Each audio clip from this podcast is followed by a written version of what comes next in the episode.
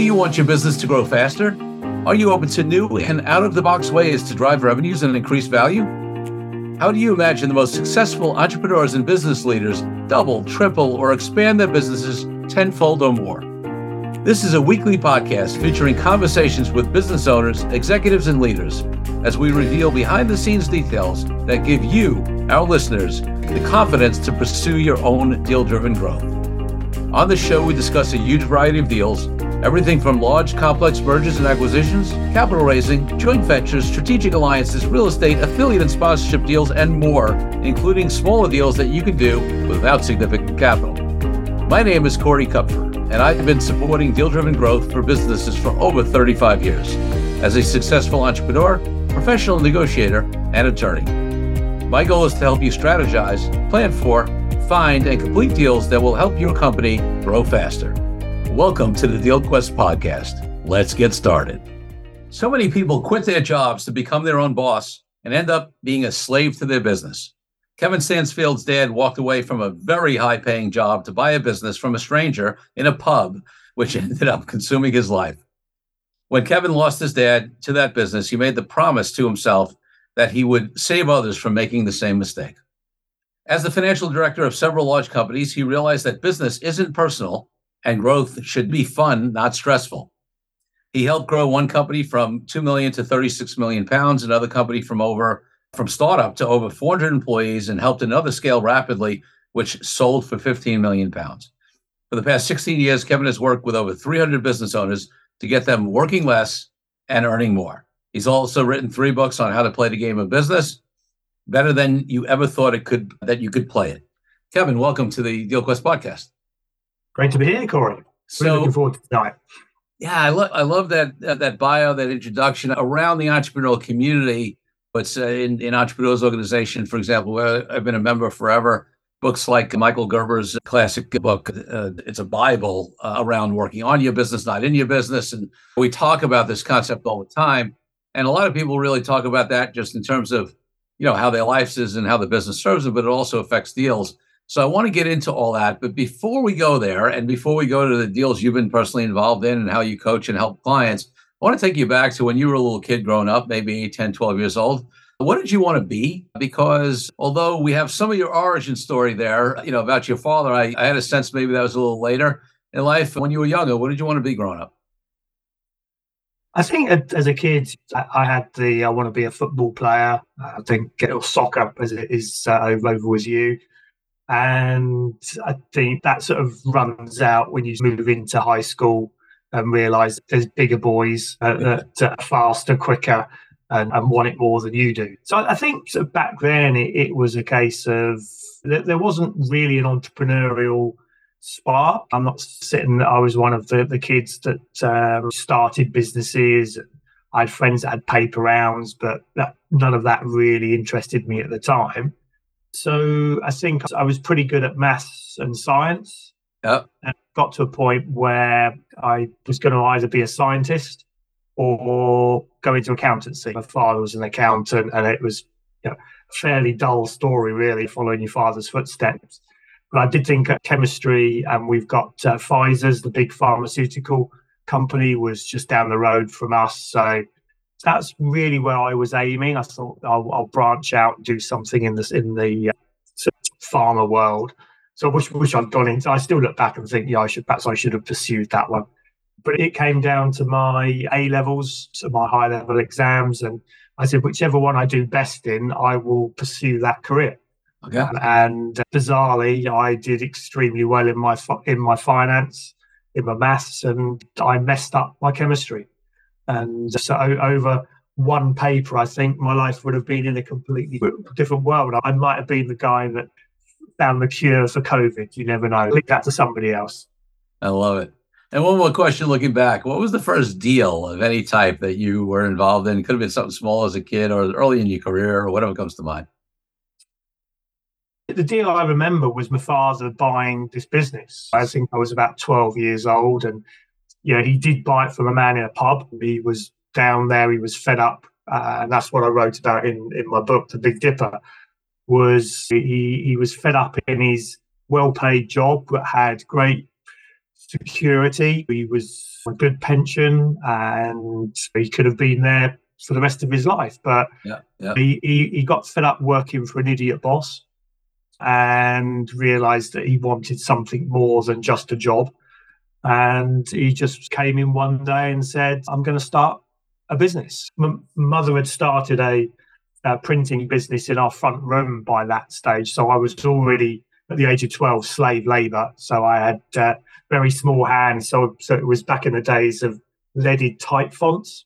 Yeah. So you had to choose the letters and put the letters together. And, and then it went into a, a hand press. And so with, with small little fingers. So it was my, it was good to practice my English and my spelling for that sort of thing as well. So, so I, was aware of my dad's deal with the business. He paid a little bit up front and then it was a payment uh, over a period. I, I, can't. I think it was a year or so.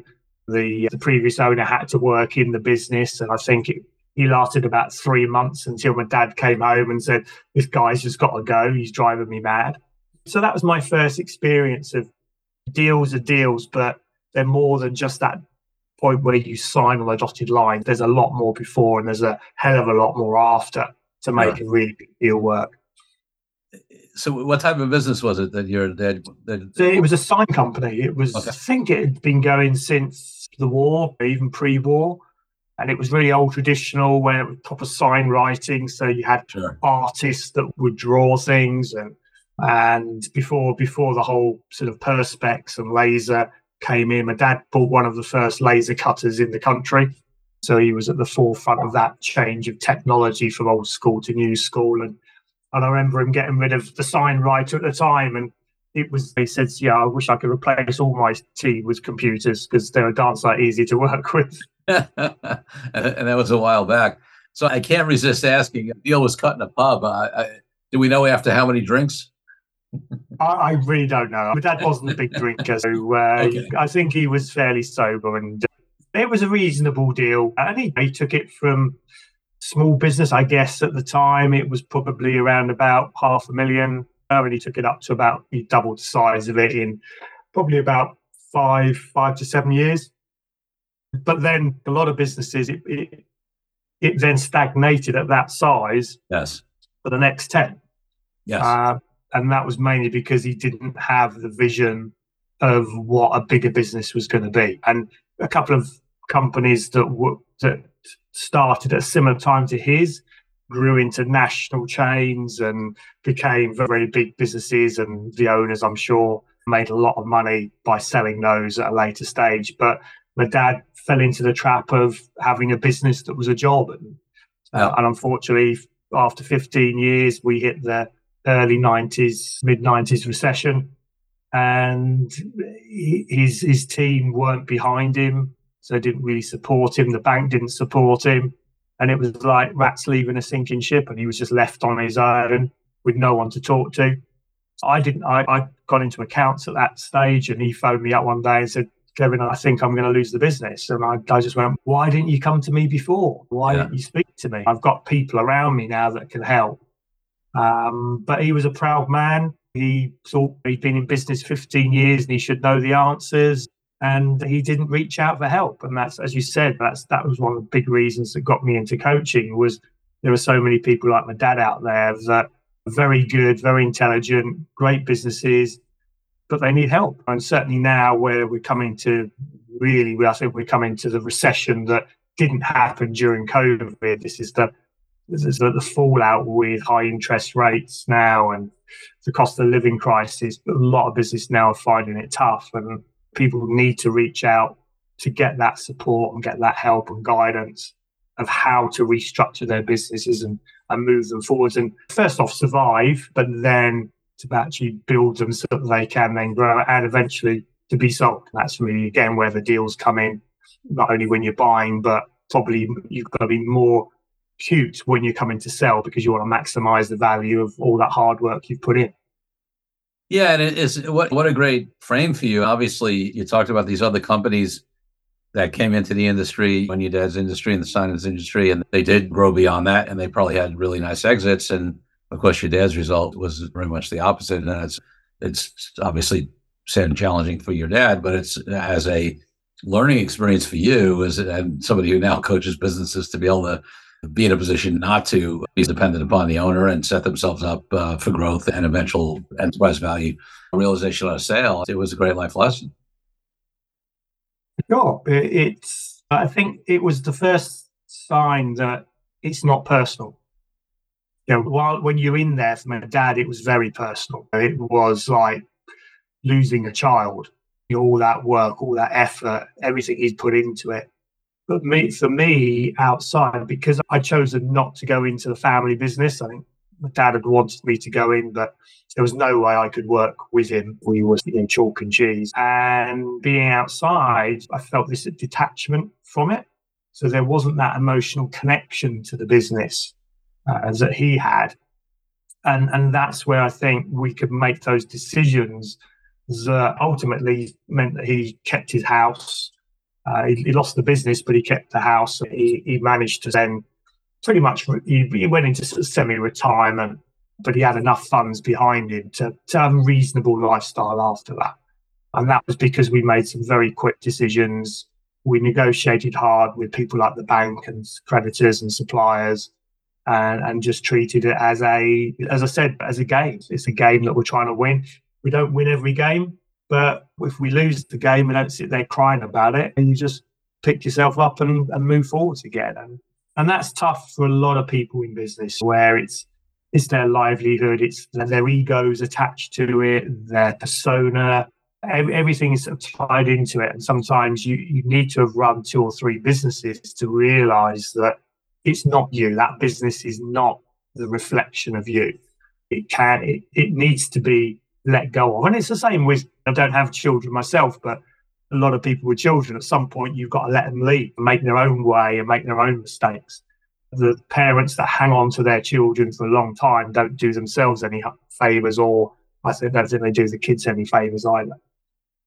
Yeah, so it's interesting. I, so I want to use this as an access point to go a little deeper because people listen to this podcast know I talk about mindset all the time because being successful in business and deals in life, in my mind, is it's not about sure the numbers and legal and the all this other stuff is important, but if, if the mindset's not right, and you talked about a number of things that I want to talk about and, and follow through on how you work with your clients to help them avoid these pitfalls or shift, because mm-hmm. mindset shifts are often difficult. And you talked about your dad being prideful, having pride, and, and being that kind of person who, who's less likely to reach out for help. And he's certainly not alone by any yeah. means you talked about it not being personal, but but people take it personally, especially maybe as a first time founder. You started to open up this conversation.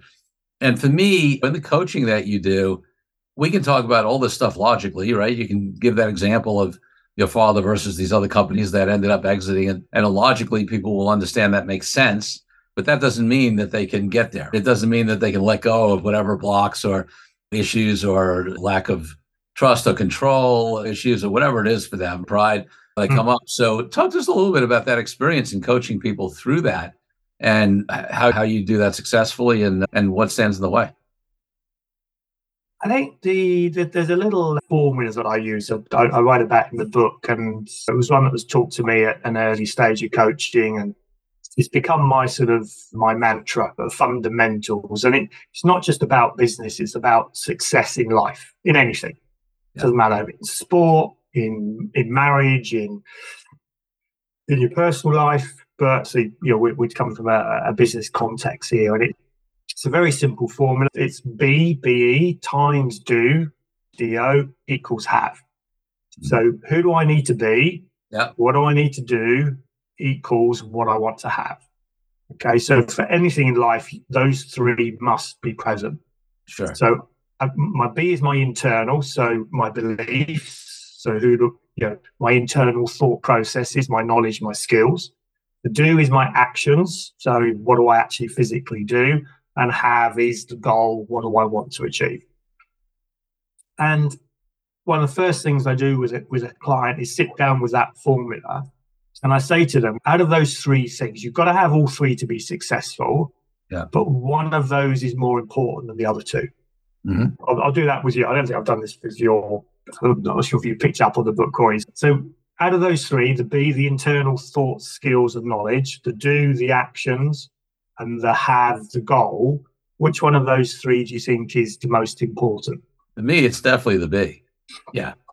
Yeah. So the internal thoughts, the reading, the learning, some podcasts. I just I just believe that, that truth resides from within, and if you really get connected to, as entrepreneurs, I see the tendency is to run to the do because that's our like entrepreneurs to do is right. We get stuff done. We don't sit on the sidelines. And then I find a lot of people run to the do, but they don't, but they're not connected to the be, to who they need to be, yeah. what they really want, to what aligns with their truth. So that, that would be my answer. Yeah. And, and I think a lot of people, you're, you're right. The, the one that gets the most votes in business is the do.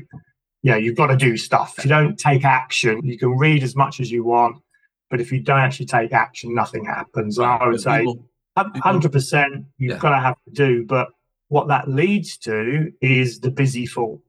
Yes. There, there, there is no business owner out there that I've ever seen, and a, an SME, you know, in corporate is different, but in an owner, owner managed business that is sitting there twiddling their thumbs.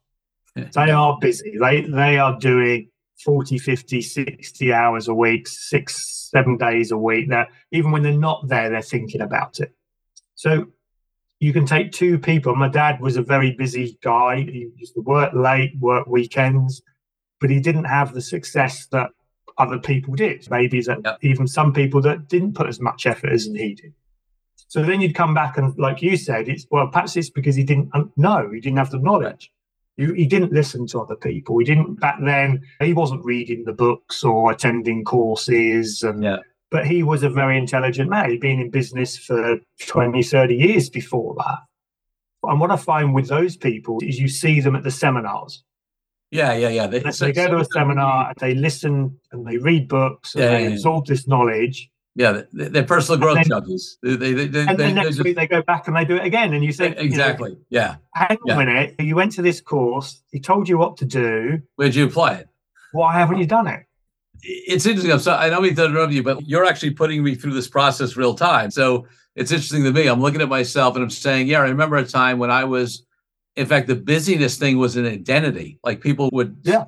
call me up and say, hey, how you doing? I'd always say I'm busy. And then I realized, wait a second, that's like an identity. It's what's making me feel successful, important, whatever. But of course, busyness and success and all that stuff is not is unrelated. And I am such a personal growth guy, but I do apply it but I can see from a different point of view, and then I'll let you say what your formula is. But I, am doing this real time. Huh. I get I tend to lead towards the B, but the have it, when I look at have in terms of not just material things, but when I look at have in terms of what my ultimate goals are, what I'm shooting for, why I'm doing it. I can make an argument that it's the have that's the most important. It depends on how you frame it, right? For me, I think truth resides from within. So I go within to try to get to that truth of what I want. But ultimately, the question is, what is my vision, right? What am I trying to achieve? What was the impact I want to have? So I could argue from that point of view that it's the have. In any case, I will let you say what you think it is now. But I, I just wanted to. You, you did, yeah. When, when you said about myself you, on that, you, you, there's a few of the words you use there about you know that, you know, I need to find my own purpose, and and that's uh, it, it's look these things are all intertwined. There's, there's no be separate, do separate, have set. They are all interlinked. But the people, when you look at success, they have got such a clear picture of what success is to yes. them. I'm not saying it's right or not, okay, right. but they've, they've, got a clear picture of what success is. They, therefore, they be more and they do more. So, so it's the have that we need to start with because that drives the be and the do. Yeah. And and when I find, and that's where my, my dad and, and so many business owners, and I, I did a study a few years back now, I'm sure it's still relevant in this was in the United Kingdom, of all the corporates, the limited companies that are sort of currently in existence, how many of those are over one million dollar revenue, one million pound revenue, and therefore employ more than 10 people? My, my simple maths is 10 people equals a, a million in turnover. And so I, I, I, pull from Companies House, where every company has to be registered. I pull every single company off that. I did a lovely little spreadsheet. I did the maths, and it came to 98% of companies are less than a million turnover. Yes. And when, when you look at that and then you realize the big corporates, the big ones, are, are probably 0.001% right, right. of companies.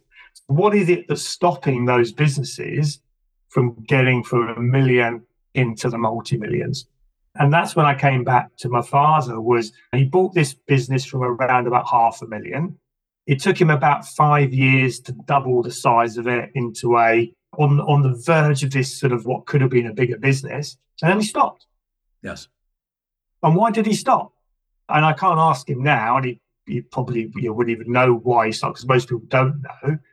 He stopped because he got to his comfort zone. Yes. He got to a point where he was earning as much money and probably a little bit more money than he was when he had a job.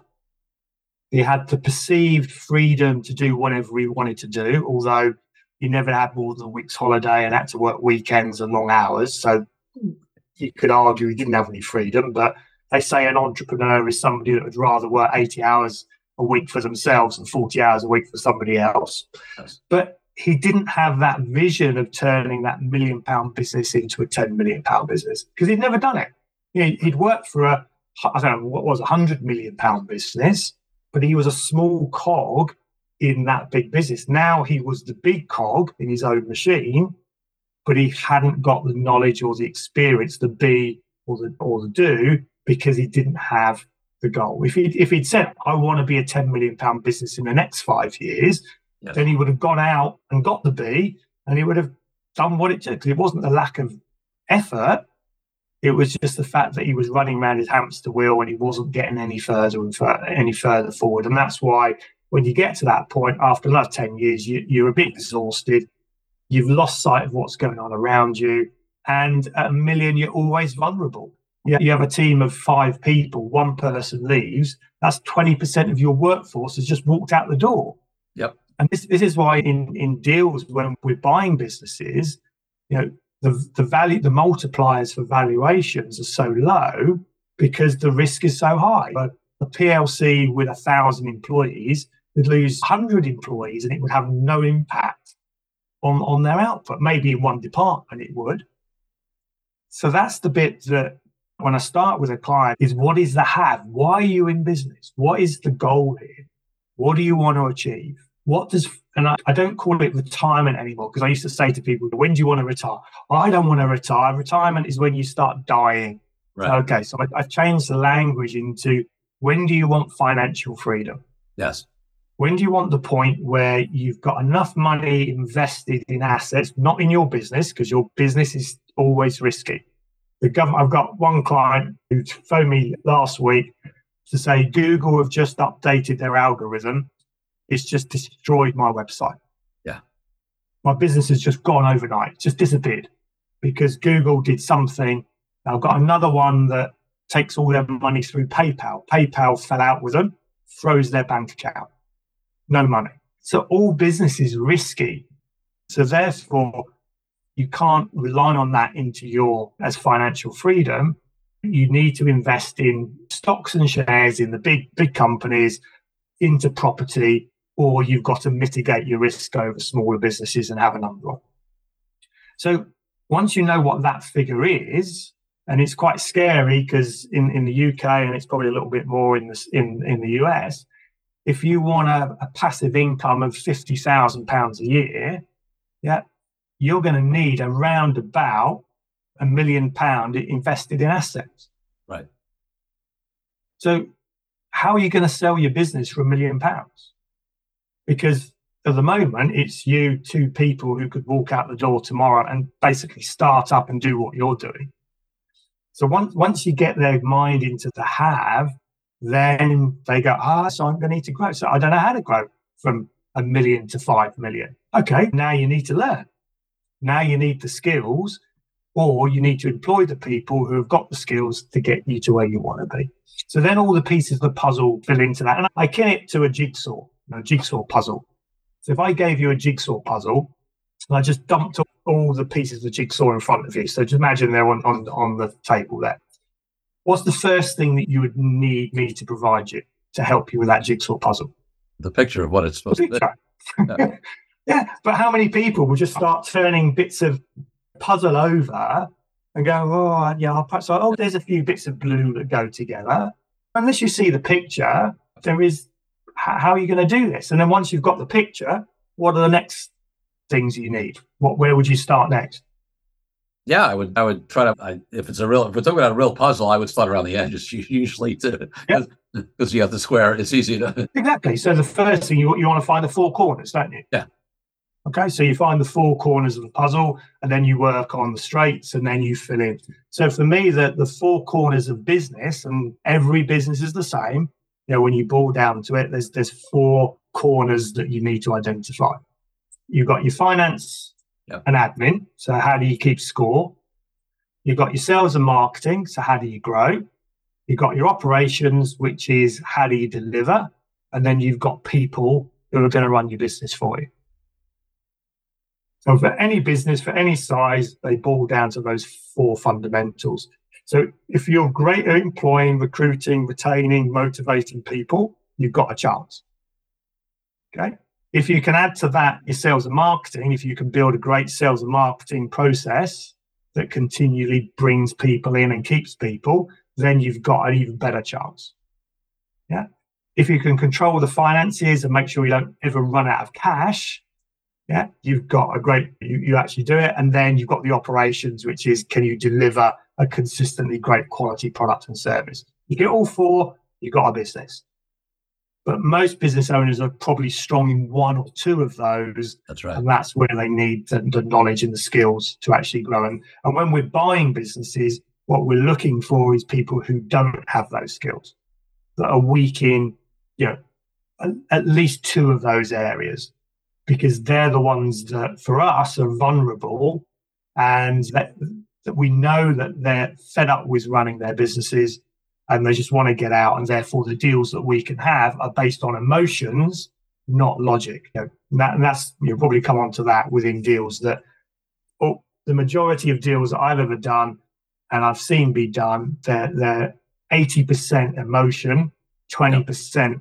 the sums yeah, yeah, especially on in the in the small and medium sized business realm. I'm not saying that's not true with the bigger businesses, but the ratio does shift a little bit when you got. But there's I always emotion involved. I, I think, I think the huge deals, there's no emotion involved. Not true. Not true. Yeah, no. It, but it's not. It, what happens then? The emotion is about ego. Yeah, there's yeah. a lot more ego at that level and about winning and about the person that's involved in it. Yeah. so, it's, so it's understand, and then you've got to really understand the psychology of who the players are. And often the player that you think you're playing against is not the player. That's know, right. They're hidden one or two rows back, and really identifying what they are and who's playing the game is really important. Let's take a break from the show for a minute so I can tell you about an incredible resource my team and I have put together for you. Secrets of Deal Driven Growth Creative Ways to Grow Your Business, even in Challenging Times is a powerful ebook that helps you take DealQuest podcast episodes and apply them to your own life and business. This is the ideal tool for anyone looking for creative ways to grow as dealmakers, and you can get yours now. It's as easy as heading to coreykupfer.com slash workbook and downloading your copy. While you're there, you can also consider joining our dynamic deal-driven community of founders, experts, small business owners, and entrepreneurs. Now back to the show.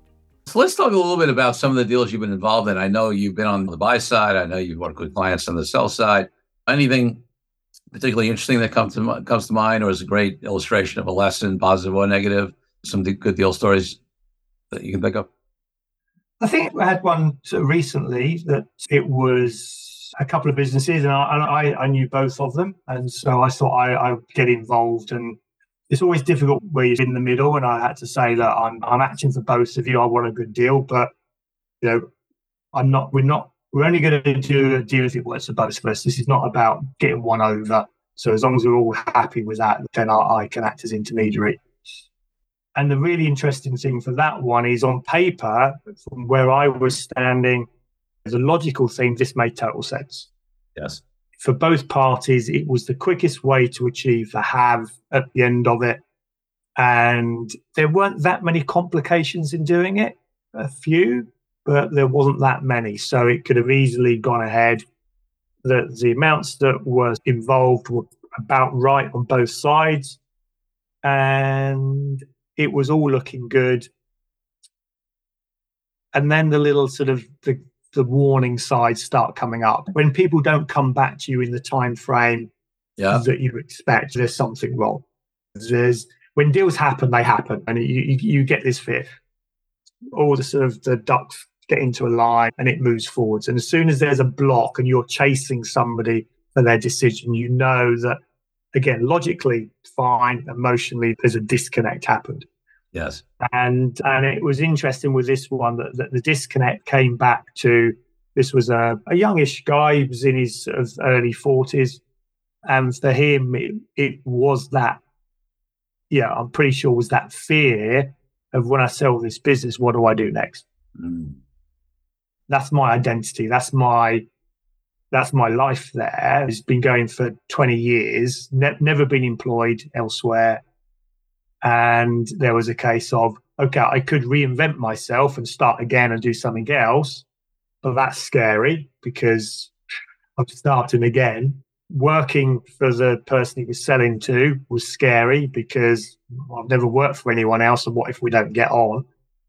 And and that was the emotion. The emotion was that the have of once I've sold my business, what do I do was just not there. Wasn't strong enough uh, to drive him through that barrier to go forwards. That's such a good one. I, I do a lot of visioning work in, in my own life, right? Because I, I do, I, I always want to be called forth to something, what you call the have, right? And and I find that the thing you mentioned about post sale is such a huge thing. And one of the things I try to encourage my clients, and I hope there are other professionals around them try to do, is I always say to them, "Hey, have you thought about what you're going to do mm-hmm. after the closing, or after your one year employment contract after the closing?" Right? A lot of times there's a requirement as part of the deal. Somebody stays on as a employee or consultant or whatever. Although that's less crucial. The more you've done what you coach people to do and have the business be less dependent upon you the shorter period of Yeah. time than want you or need you around. But but in any case, and a lot of times people haven't really thought about it. They're like, oh, I don't know, maybe I'll start some new. Or uh, the, the, the ones I've had that have been most successful have had at least a decent vision. And, and, and it really varies. Sometimes they're like, oh, yeah, I know what my next business is. Sometimes they're like, I remember one client sold this business, very similar example. I'd been 26 or 28 years building this business, walked away with 20 something million in his pocket. Um, and his clip, he, we, we joke because a lot of times these guys and women say that they that they're done, and then the next thing, six months or a year later, they or two years later, they start another business because Yeah. like they, they don't want to be home doing nothing. But he was clear. He he and his wife had this vision of uh, getting a high end RV and going around the country for a year in, in in their RV. And then they built a house then in Ponte Vedra, Florida, on the beach, and he wanted to play golf. And it, it wasn't by default. Oh, I'll play golf. This was like he had a vision around this. Yeah. And despite the fact that some of us around him thought, oh, he'd probably because he's a hardworking guy, whatever, that he'd probably end up starting another business. He's been happy now for this one's probably been about 15 years, and he's doing great. So because he had a clear vision. So I think it's such an important thing. And, it, and it, if you look at that in a negotiation deal making, he sold the business for 20 million and that allowed him to go and do this. If you're on the buyer side and, and you know that, you've got a big space here 20 million, 15 million. There's 5 million you could probably play with there because there's only so much you can spend on an RV. Right. So, so you can use, utilize that. And sometimes we, we look at this and saying, look, would you take a less amount to get this done quicker? Take a lesser amount, and then you've got that so that you can actually go and do what you want to do. So there's always that thing speed and amount as well. So you can play that card quite nicely when they've got a vision. If they haven't got a vision, you really want to find that as soon as possible because there's a good chance that deal is never going to happen. Yeah. Even if you offer them 25 million, well, 5 million more. I don't know what to do with 20 million, let alone 25. It's they can't comprehend those numbers. If this is the first time they've been there, if you've got somebody that makes 100 million, then they'll haggle down to last cent over that because they're just their, their mindset is geared around a completely different set of numbers. And this is all we're talking about. It's just a set of numbers. Yeah, yeah. But uh, but your story there of the RV, we had one last year, and it was exactly that those levels. But what are you going to do once you retire? We feel like getting a little RV and and visiting the country and seeing because basically they, they'd been working in the business for twenty odd years, never had more than a week's holiday at any one time, and they just wanted to jump in an RV. So the first payment that we made them paid for a brand new RV, and off they went.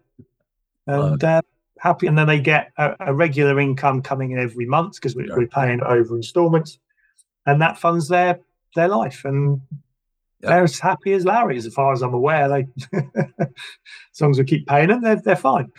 Yeah, you alluded something to, a little earlier, which I want to go back and highlight. You, you talked about the four corners of the puzzle and the four pillars mm. of right, the the finance, the marketing, the, the operations, right, the people, and and and then obviously you alluded to doing deals as a way to help folks get there, right? Because we see more and more deals these days acquiring expertise and talent yeah. um, in areas that you're not that, that, that are lacking good because people talk about a lot of times the build buy decision much more so in terms of big companies and technology right or processes do they build it internally or do they go buy a company for the tech innovation but there's a build there's not there's a build buy equivalent that especially on on small and middle market deals is often way more important and that is do i try to build the team internally to mm-hmm. fill that gap of where we're not strong in, in one of those four elements or do i buy it or joint venture it or whatever with some, some sort of deal talk a little bit about your thoughts on that hundred percent. Certainly in service-based businesses, of which where we are in the UK, we're very high on service. Yeah. We don't really make anything. We just, I don't know, we just keep each, if we keep each other happy and keep paying each other, then uh, the economy goes round. But we, we've had a situation here and it, it's COVID's got in the way, but certainly well before COVID, we had zero unemployment. Mm. Okay. Find, finding people to do any professional service work was nigh impossible. You, you put an advert in and it was like watching the tumbleweed go past waiting. And I thought, yeah, and that led to price increases. So wages were, were going up. So you found that the next person you were recruiting wanted tw- 10 to 20% more than your current staff. In effect, you couldn't employ them because then you have to put all your wages up for everybody. And it was really tough. Then obviously COVID happened. Everything just went completely chaotic. And we were expecting not coming out of COVID that the employment market would suddenly be very buoyant again, and, and that hasn't.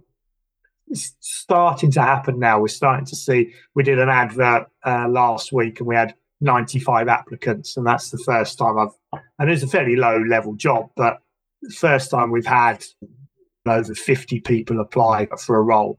I think that's a sign of, and we just we had in our local in the national news that companies going bust and insolvency of, of now a record high since 2000.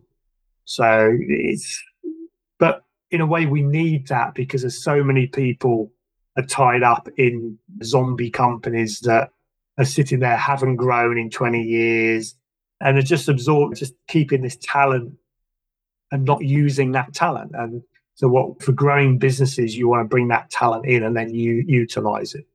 So yeah, buying businesses to, to acquire the talents is key.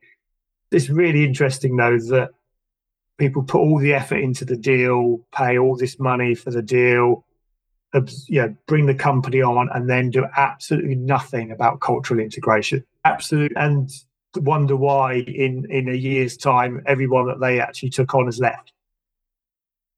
Yeah. And it's just astounding. The I did my uh, MBA, so God, you know, 20 years ago now. But I, my dissertation one was on strategic human resource management. The fact that when I draw an organization chart, HR is a director level strategic role on the board. Yes. And I did a survey of a, a number of companies and said, "Hey, have you got an HR person?" Ninety percent didn't. Yeah, of the ones that did, I said, "Are they strategic? Do they sit on the board?" No, we want them on the board they'll be telling us how to run our business. Your business is full of people. yes, they should be telling you what to do. Mm. And and I've seen it so many times in mergers. There is no effort put into how do we integrate these two cultures from a new dynamic business that is full of youngsters to one that's been going for 50 years and full of old farts? Uh, You, have got to have some sort of you know, plan to actually achieve that. Yeah, it's interesting having been doing what I've been doing in terms of deals for decades yeah, I remember there was a time where that wasn't even talked about. Like it wasn't even a topic, right? Cultural integration. Now, what's really shocking is that it's been a while, in the last 10, you know, last decade or whatever, there's been a lot of talk, books written, all kinds of stuff on yeah. culture, on company culture, on starting just with company culture, period, but then obviously running into integrating cultures on deals. And and with so much content out there, you would think, and, and I'm not, I, I think it is getting better, but you would think it would be much more much better at the uh, compared to the amount of material that's out there from nothing when it wasn't even yeah. talked about. You'd think we'd be further along in the success rate of integrating cultures than we are right now, and we're not. No, no, because it takes time. It takes a lot of effort, and you people want the quick fix. I've just bought that turnover, add that turnover to my turnover. Suddenly, I've got a, a bigger business, and the, the reality is, the that whole people thing to bring it in takes effort, and yeah. I, don't, I, don't, think I, I, just don't think it is given enough credence at a board level. That's and that, again, that's a good thing in a deal. You're looking for the chinks in the armor and where your your leverage points are to actually bring your price down and use so we can use all of these things the fact they don't have it and because we know that if you don't have it you're the performance of those businesses are probably lower, so therefore they're undervalued. And actually, by bringing those things in, the actual increase in profitability is going to be really good. So that's another thing for the deals is we're looking for where is a quick can can we take this business and within 12 months put enough profitability on it to actually fund the purchase. Yeah. And if we can yeah. do that, then we know pretty much we can buy these businesses for for for no, for no money. You know, all, all funded and, and paid out of its own uh, improvements. That's great. So we're coming to the end here. I want to give you an opportunity to talk about what people can find out more about you, and then also in that, tell us a little bit more about these books you've written. Yeah, so I think the to find out about me, you know, obviously yeah, being in the UK, I've got clients now all around the world. So beauty with Zoom, you know, is is so much easier than it used to be sort of on the phone. Sure. But so the best place really is LinkedIn. And find me on LinkedIn. I, am I'm regularly posting, so you, hopefully people will see that once they're connected. And just LinkedIn, Kevin Stansfield, you can find me on there. The books, the two that are published, both on Amazon. Everyone buys books from Amazon. So the Big Dipper, and then the Big Dipper, and then Kevin Stansfield. You'll find me there. And the other one, which we didn't really get time to talk about, was uh, the Great Game: uh, How lessons from the Great Game of Golf can help you win the Great Game of Business. And that was I, I wrote that in COVID because I couldn't play golf, and it was about this. And it was really to, I use analogies for sport a lot, and that whole thing of again, be do have for athletes is what why does one athlete with a certain skill set and a work ethic become successful and one with perhaps a, a better skill set and a better work ethic not become successful? And for most of the time it is about that have. It's the the want and the desire and that ability to keep going in the face of adversity. Too many people get to a level of comfort go well, this is all right so i'll stop i'll stop working on myself working and improving and the people like Tiger Woods and Roger Federer, they're just classic examples of people that good enough is never good enough. Yeah. You know, there's always another level. You're you're only ever playing against yourself. It's not about the people around you. It's you're just trying to be the best version of you that you can. So that was a book I wrote about the similarities. That one's on Amazon as well. And the Big Dipper is also on Audible. So people like to listen, then the Big Dipper is on Audible. So you can just download that and stick it in the car and, and hopefully be entertained by it. Sounds great. Sounds great. My final question on the podcast is always about my highest value in life, uh, which is freedom. And for me, that means everything from freedom from around the world, from world people from oppression to why I've been an entrepreneur and haven't had a boss for my for decades. Hmm. What does freedom mean to you, and how does it impact your life and business? I think free, freedom is about choice. It's about choosing what you want to do, when you want to do it, how you want to do it, who you want to do it with. And that was a bit of a wake up call for me during COVID that you went from having freedom to almost having no freedom. It was suddenly you realized, hang on a minute, everything that I thought I had and was important is pretty close to, to going away. But even in there, I was lucky enough that I probably worked harder during the COVID lockdowns than I'd ever worked in my life. So I didn't have that time to to, to worry too much. But what it did say to me is, yeah, I want the freedom to be able to work anywhere in the world. Yeah, know, so I've bought a place in Spain, so I'm actually off there next week to spend a month in the sunshine because it's horrendous here. It's just it hasn't stopped raining for about two months. Yeah, and so I want to be able to play golf when I want to be able to play golf, play tennis when I want to be able to play tennis. But still, I want to be able to to work hard and do deals and help clients to to grow their businesses. So that balance for me and, and that ability to choose, it's not always there. I think, yeah, if you always had the ability to do anything you wanted to do, I think life would be a bit. Sometimes you just got to be. It's nice to wake up and know that you've got to do something because you just got to do it. Yes. Um, so you need that little bit of you, know, you need the black to make the white stand out. So contrast, absolutely. Kevin, thank you so much for being a great guest on the DealQuest podcast. Been, been a pleasure, Corey. Yep.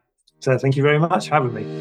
Thank you for joining me on this episode of DealQuest, where we help you understand how deal driven growth can be your ticket to freedom. I want to invite you to a unique way to tap into the wisdom and experience of the DealQuest community. The Deal Den is a place where entrepreneurs, high level executives, and business leaders come together, support each other's growth and success, and share what's working best, as well as what challenges we are facing right now. You will get input not only from me, but from all of our members. We collaborate and serve each other. To join us, go to coreykupfer.com slash dealden. I'll see you there. I'm Corey Kupfer. Until next week, wishing you the freedom and financial prosperity that I know your deal quest will bring.